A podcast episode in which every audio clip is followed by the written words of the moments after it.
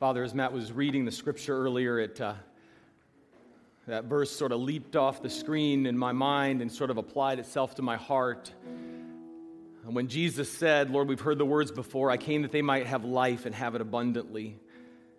Father, as I think about what Jesus said there, he didn't say I'd come that they'd have life easy, that they'd have life comfortably, that we'd have lives where everything happens exactly the way we want, exactly the time and the order we want it to unfold, but you did say we'd have life abundantly, and you added no qualifications to that whatsoever.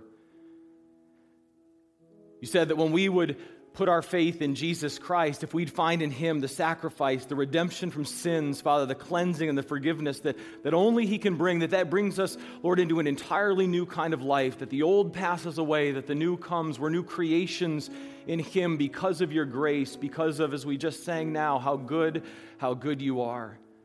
And Father, it is good this morning for us. We, we acknowledge, and Father, we agree, it is so good to be called your child, to know that through Jesus Christ we're sons and daughters of Almighty God, that we belong to you and that's never going to change. And Father, what we know here in part, in eternity we're going to know in full, and it's going to be bigger and better and greater than we can possibly imagine. And Lord, we know it has nothing to do with us and has everything to do with Christ.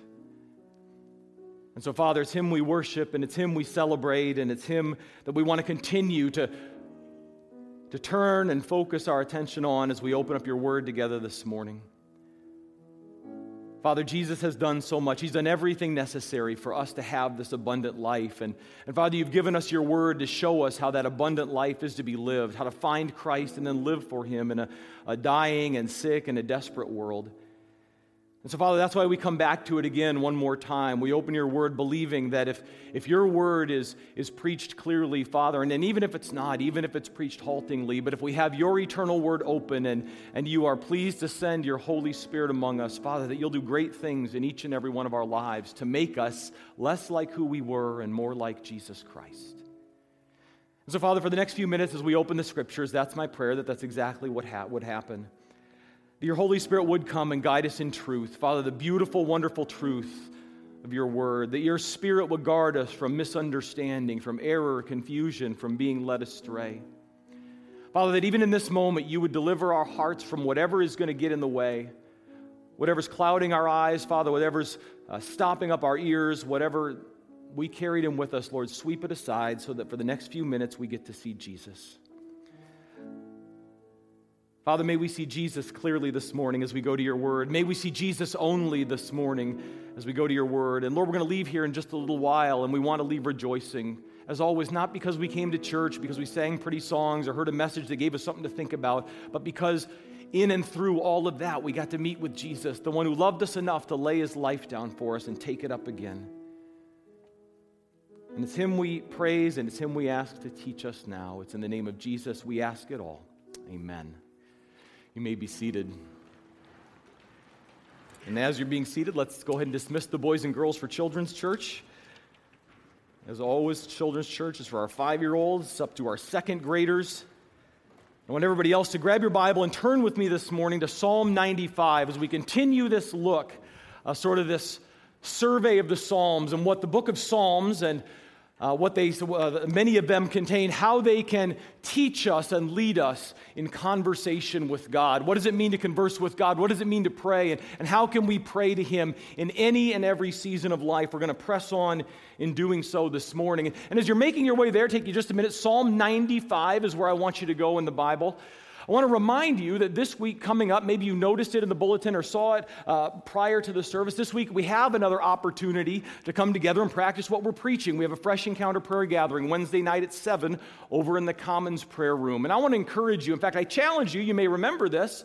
A month ago, I said over the next couple of months, there are seven prayer gatherings. We're now down to six. And they are in the next thirty-five days. I looked at my calendar this morning. There's one this Wednesday.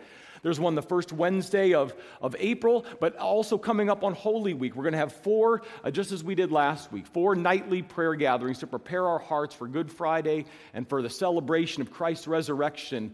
And again, my challenge to you is this: make one of them. You got six chances in the next thirty-five days to join us for a prayer gathering. Again, it's one thing to study God's word, to write down principles, to get a big idea. It's quite another to put them into practice, and we are inviting you to join us.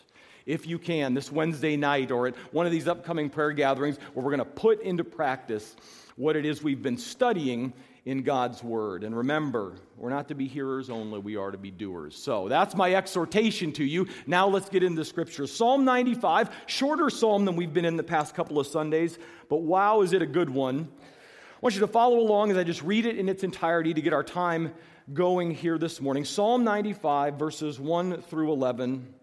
We do not know who wrote this psalm, but we do know what it says, which is this: "Oh, come, let us sing for joy to the Lord. Let us shout joyfully to the rock of our salvation. Let us come before his presence with thanksgiving. Let us shout joyfully to him with psalms.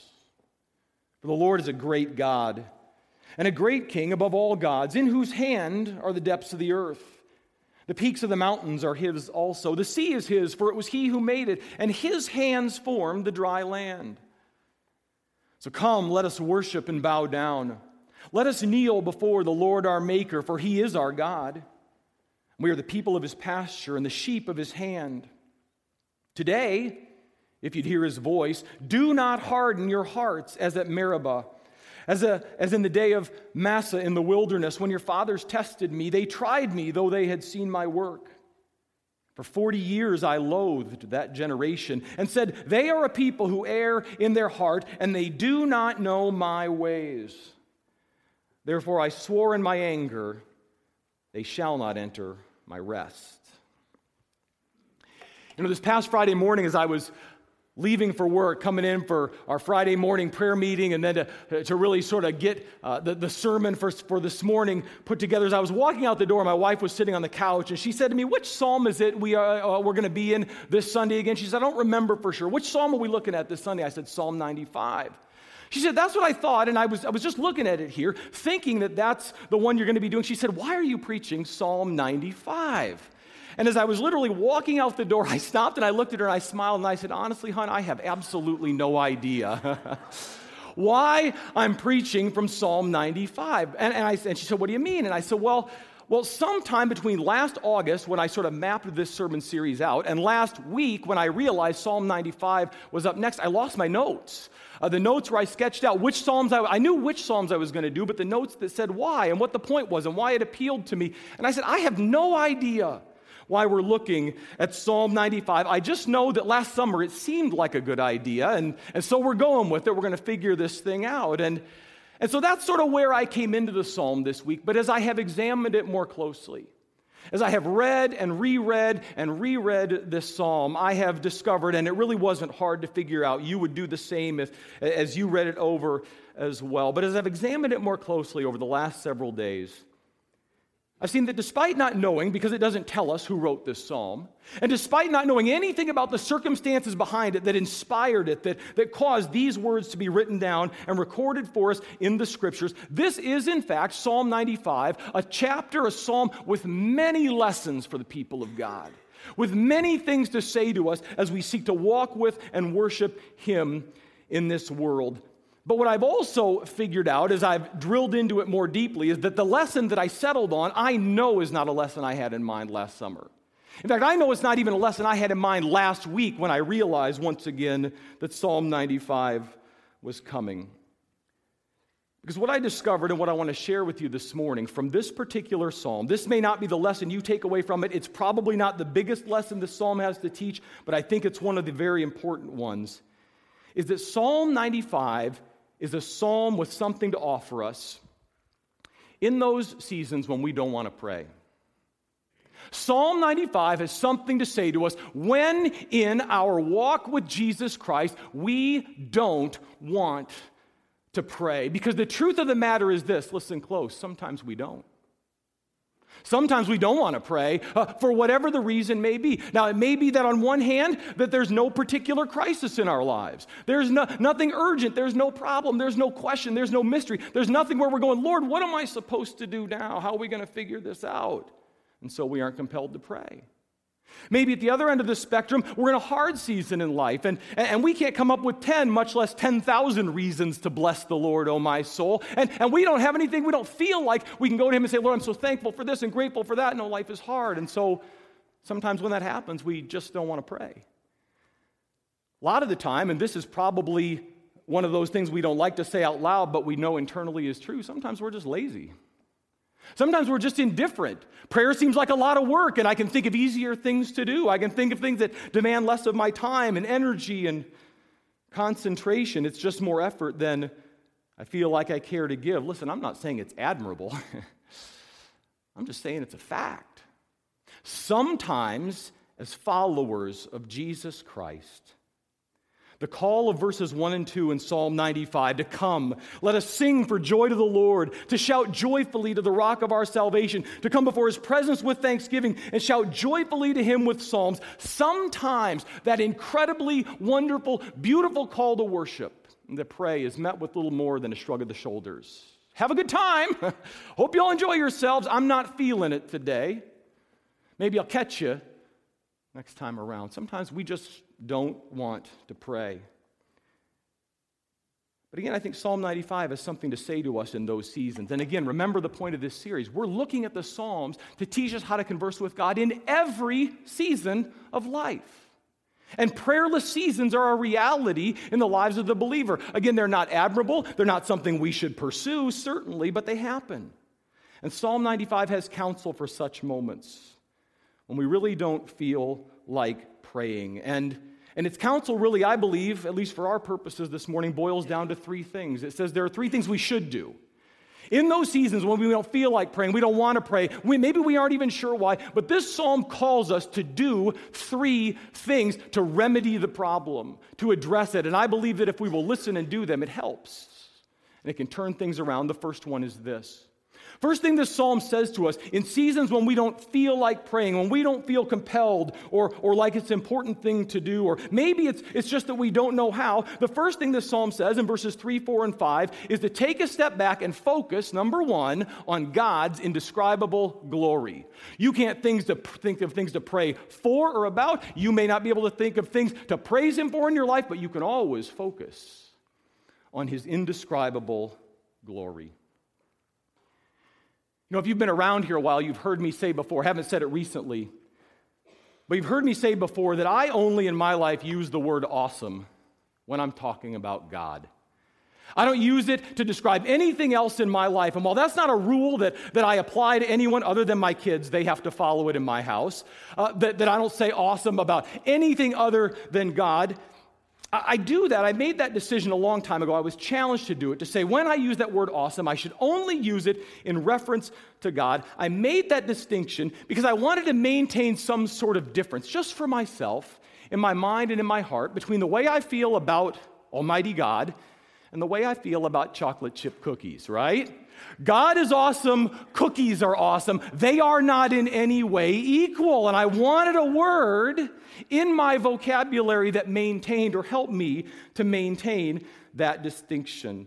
And while I'm not interested in taking a scissors to the English dictionary and saying you should only use these words in reference to God and, and, and you shouldn't, uh, you should only use these other words in references to other things, sometimes I do feel, even so, the way I feel about awesome is the way I feel about the word great when it's used in a verse like Psalm ninety-five three. Look at your Bible again at what it says. Psalm ninety-five three says this to us. It says, "The Lord is a great God and a great King above all gods."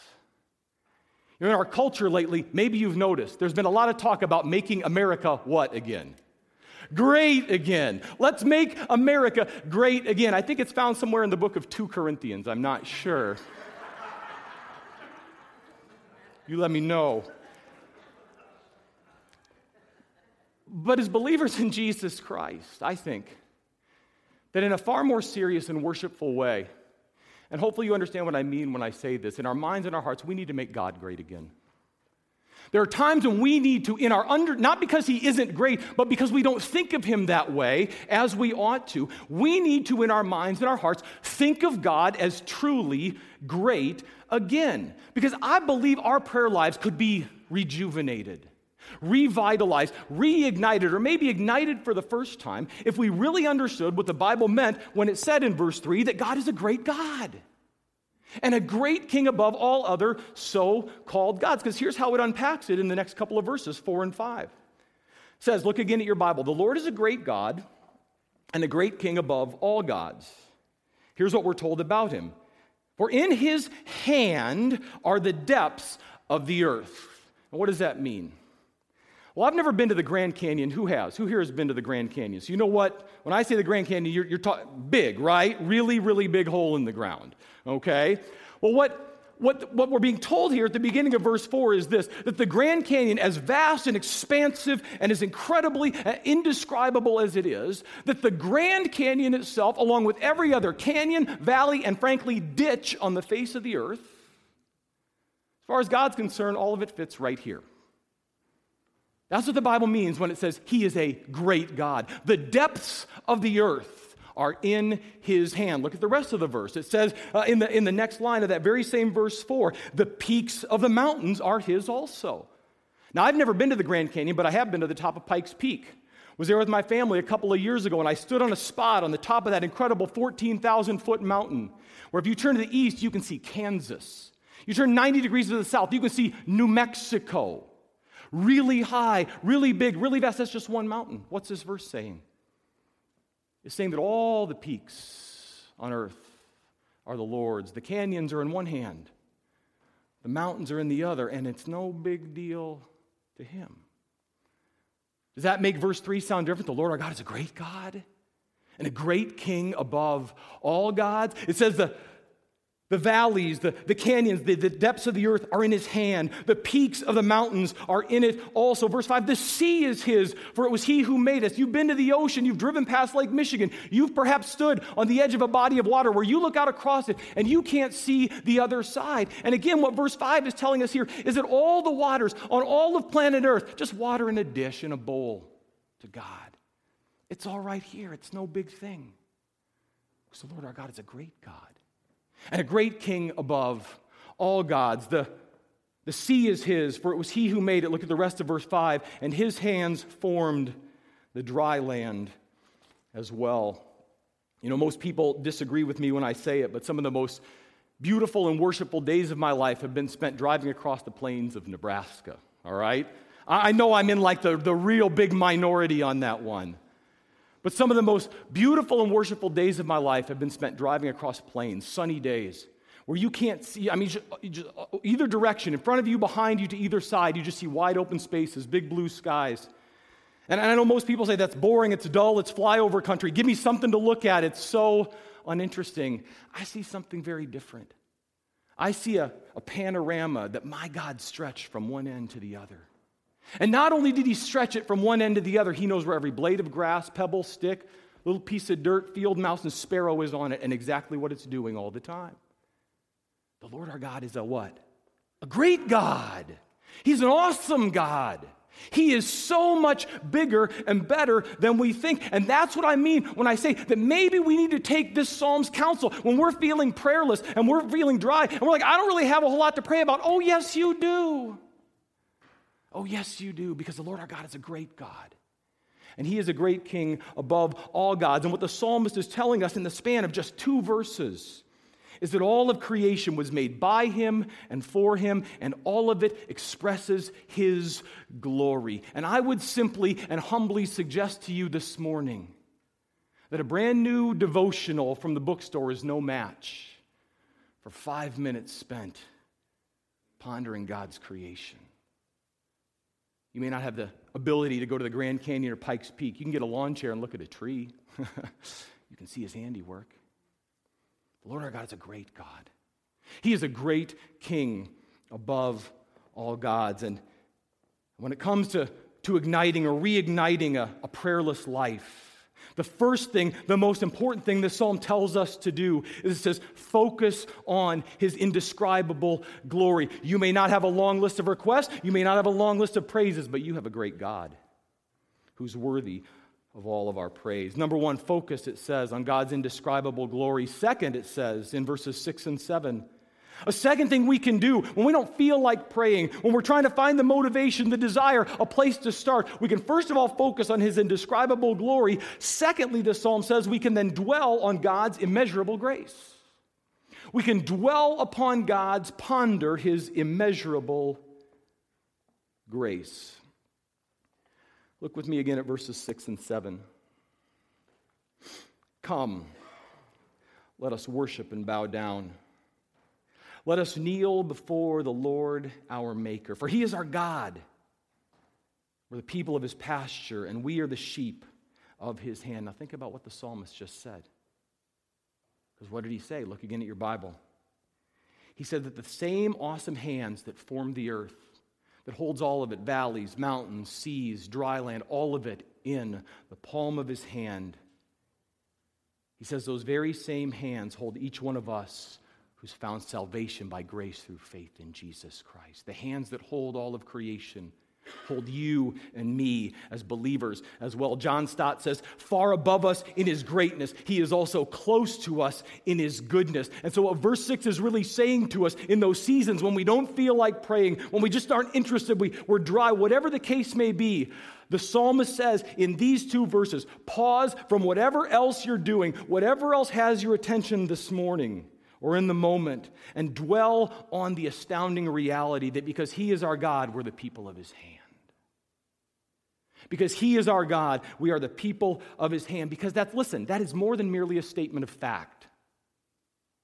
It's, it's more than merely just a, a doctrinal truth. It's a, it's a declaration of relationship. It's a declaration of personal relationship, because what it's saying is if you, and we talk about this all the time, but again, we don't stop and think about it all the time. But it says, if you put your faith in Jesus Christ, if you've repented of your sin and you've received Him as Savior, you are His daughter, you are His son.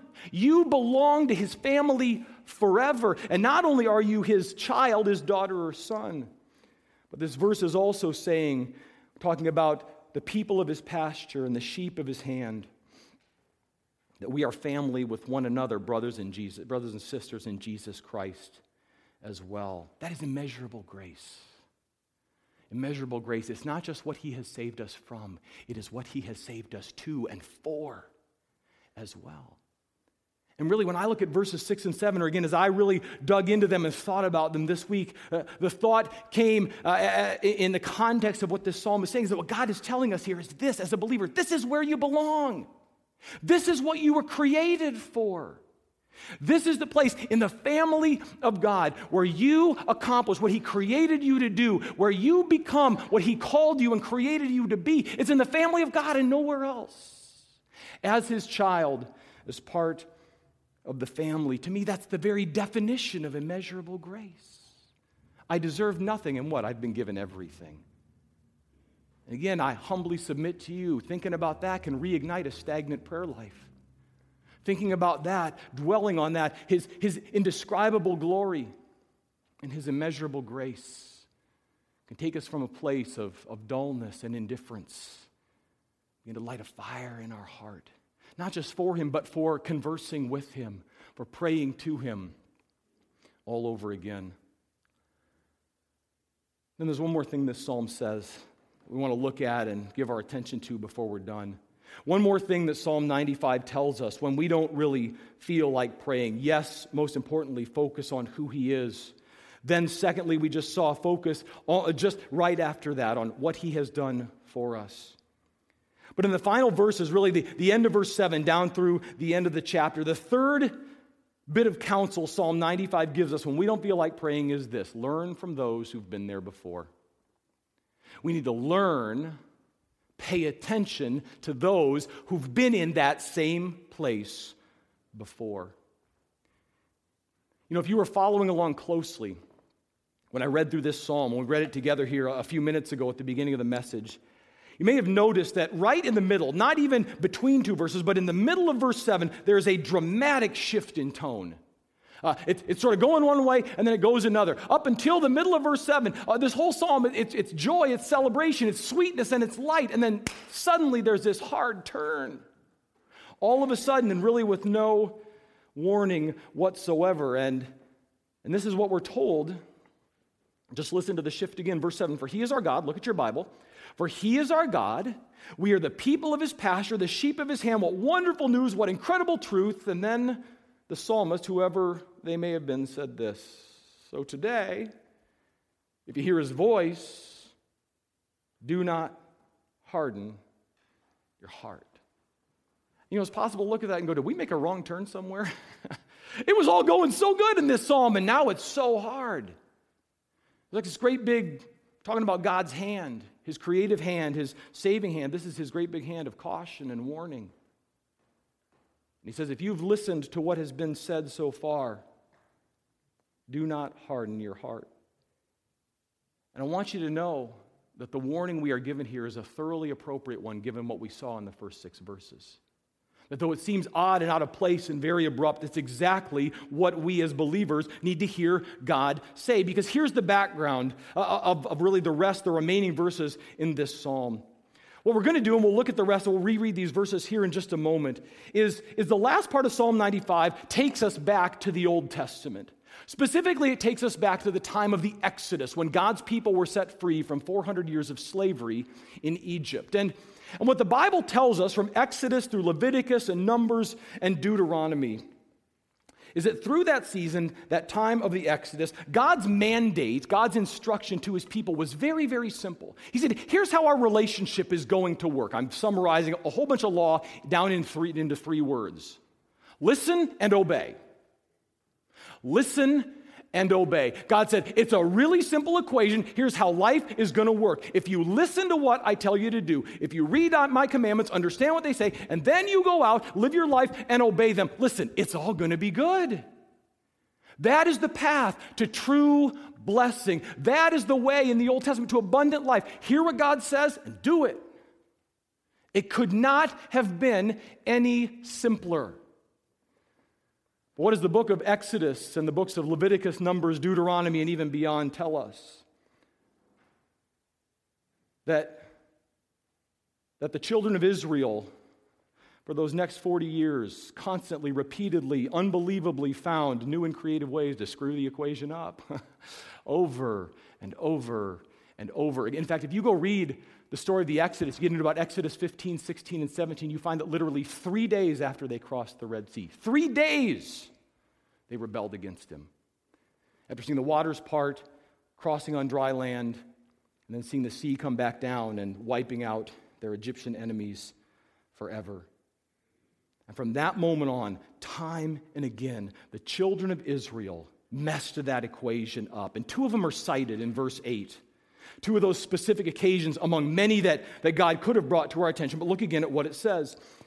It says, today if you would hear his voice, do not harden your hearts, as at Meribah. Now that was a, a place early on in the Exodus, shortly after they'd left Egypt, near the beginning of their forty years of wandering. And then it goes on from there, saying, as well as in the day of Massa in the wilderness, which was an occasion near the end of their forty years of wilderness wandering, shortly before they went into the promised land. But what both of those two events have in common, Meribah at the beginning, Massa at the end, along with a whole bunch of other unnamed occasions in between, is that those were occasions where the children of Israel griped that God wasn't taking care of them, that God wasn't doing for them what he should.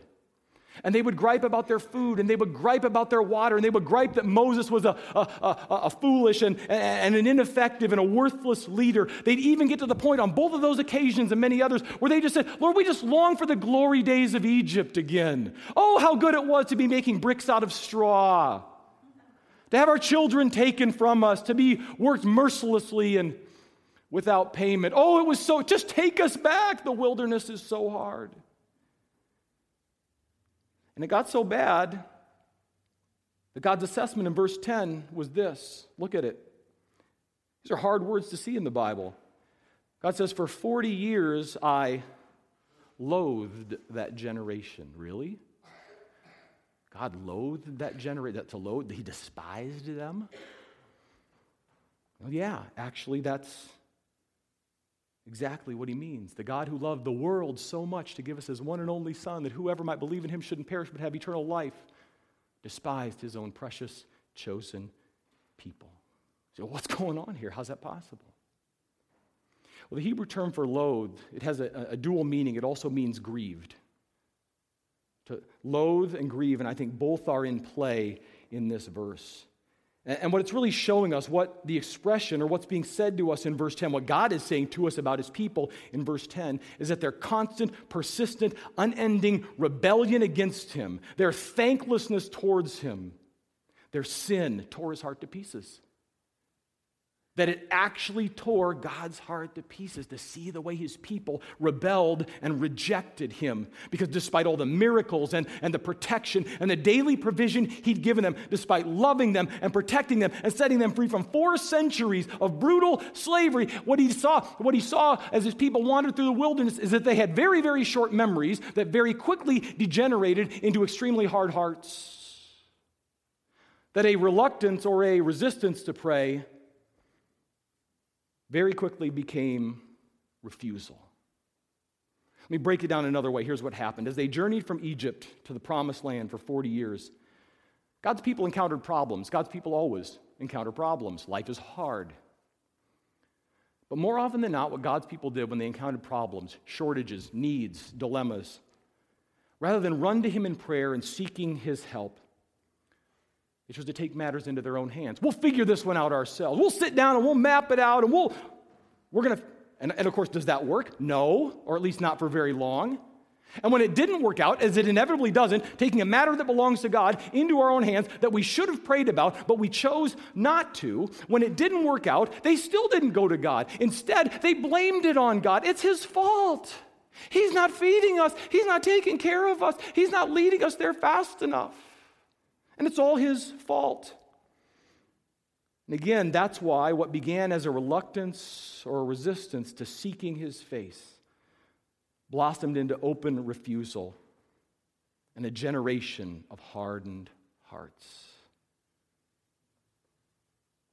And the warning here at the end of such an otherwise beautiful psalm about the glory of God and the gift of salvation and the wonderful relationship that we can have with him, the warning, the reason God told us, and, and you'll notice from verse about the middle of verse seven on, or verse eight on, it's God's voice doing the speaking. The reason God put us here is to warn us about the dangers of continuing, continuing to willingly live prayerless lives, to try to do it ourselves, rather than seek him.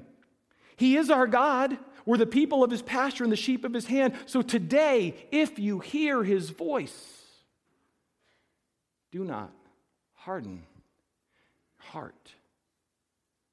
Don't let indifference turn into refusal. Listen, it is no crime, I don't think it's a sin, to acknowledge that our spiritual lives ebb and flow. That our prayer lives ebb and flow. There are high points and there are low points. There are rich seasons and there are dry ones. There are hard times and there are good times. There are times when it's easy to pray and seek God, and there are times when it's very, very hard. That's called being human. That's called life on this planet. Our spiritual lives, they ebb and they flow because life ebbs and flows. Some seasons are better than others. And sometimes in those seasons, there are times we really don't want to pray. But the crucial thing, what this psalm is telling us, again, the Psalms teach us how to pray in every season of life. They teach us how to deal with, converse with God, no matter what we're facing or what we're doing. But what this psalm is telling us is the crucial thing is this: when God brings it to your attention, do something about it. Respond to him. If he is showing you, yeah, you're not seeking me. You're trying to figure it out yourself. You don't bring me your problems, but you don't bring me your praises either. If, if, if you're starting to ask yourself the question, why am I indifferent? Why don't I want to pray? Why don't I want to pray with other people? Why don't I want to seek his face? If today you hear his voice, what? Don't let it go. Don't harden your heart. Don't wait another Sunday. Don't wait another year.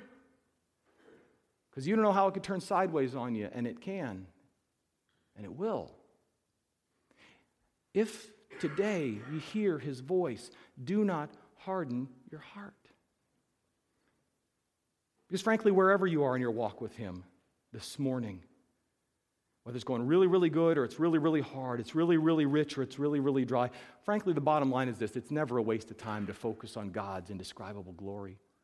It's never a waste of time to dwell on his immeasurable grace. And it is never, ever a waste of time to listen to and learn from those who have been there before. Respond to God's hand of caution that says, beware the direction you're headed. Come back to me.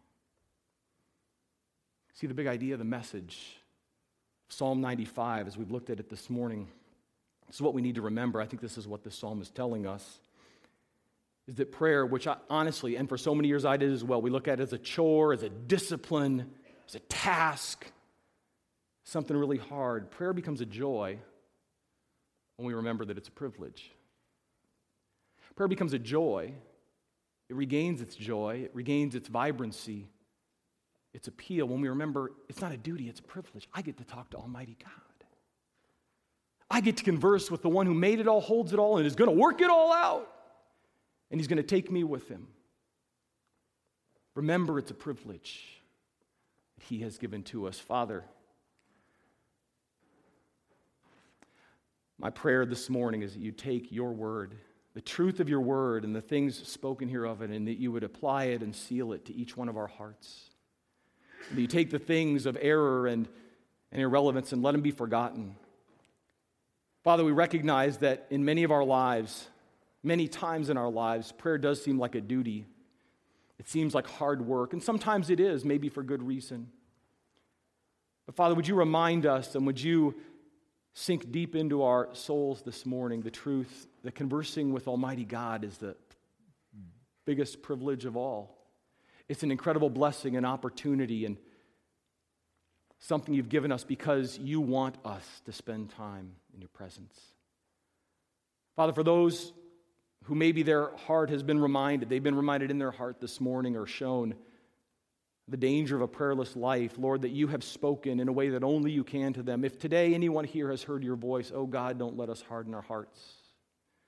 Lord, we want to be a house of prayer, but we want to be men and women and young people of prayer as well, who converse freely and openly and, above all, joyfully with you. Father, thank you that you really are a great God and a great King above all gods who's worthy of all our praise. Father, may we take that above all else with us into this new week. In Jesus' name, amen.